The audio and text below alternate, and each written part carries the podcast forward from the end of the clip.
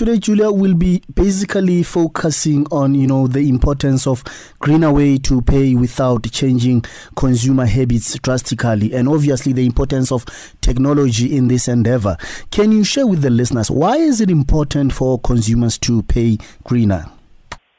Um, yeah, thanks for the question, Paseka. It, it is important for consumers to pay greener, and I think what we're seeing is that uh, consumers already know that. In fact, they're very keen. Most consumers are very keen to do what they can to, to protect the planet, and they're actually asking for tools to achieve this. So that they're, they're expecting banks and financial institutions to come up with ways, greener ways to pay.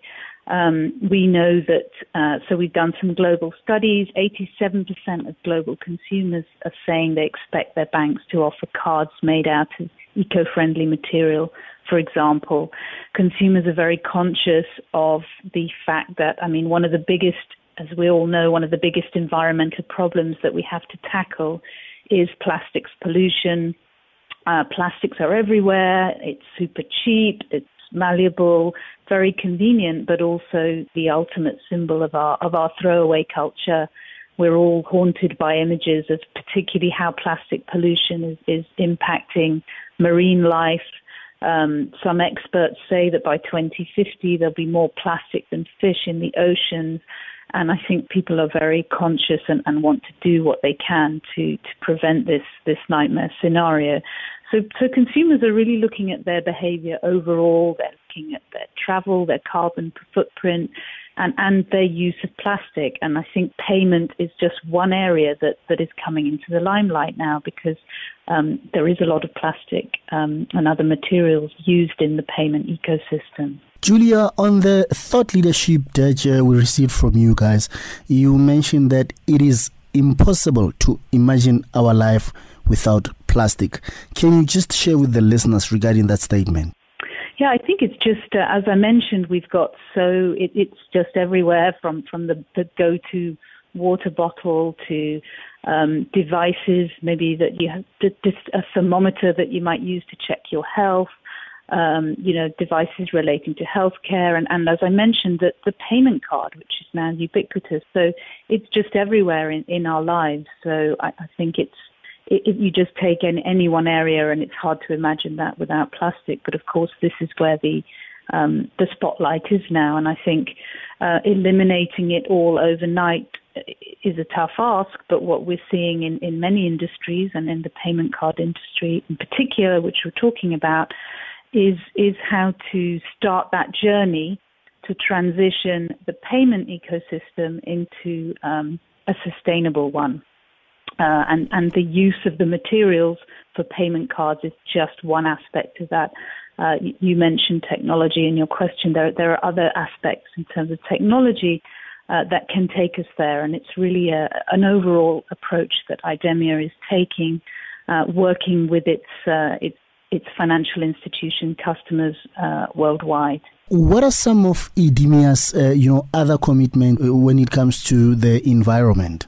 Okay, so uh, if I just m- maybe say a couple of words on the uh, the Green Pay offer, which is which is our eco-friendly offer to the banks, um, w- which we're we're working closely with our, our banking customers worldwide on.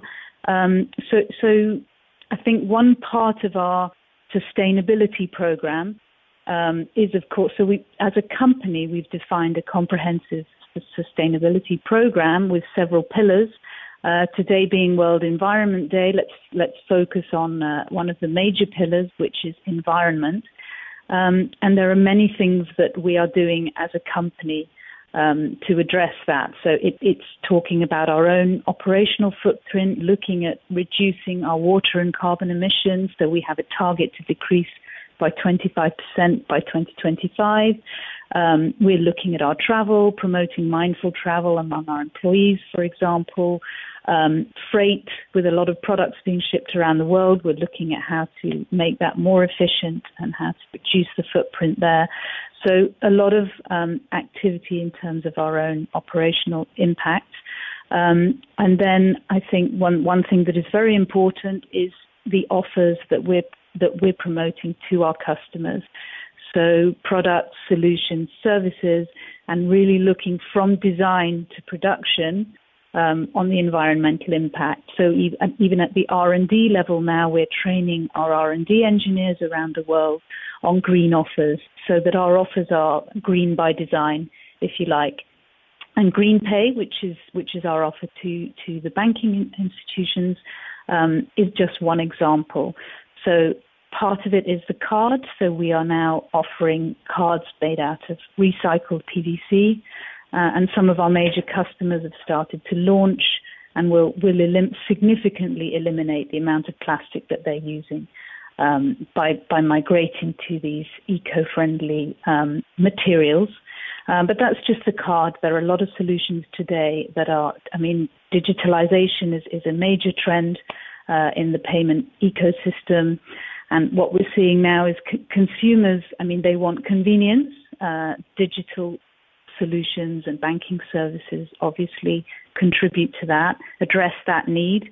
And in the pandemic scenario, con- consumers are also wanting to be able to pay remotely uh, and in a hygienic way, touchless ways, um, not not ways that don't require a physical presence. So we're seeing those needs coming together with environmental needs and really driving digital services and solutions as well. So ways for customers to open a bank account digitally or remotely, uh, distribution of pins um, through an app instead of paper flying around. Uh, mobile payments, you've got many examples in South Africa, SnapScan, Apple Pay, FlipPay, mm. just to name a few.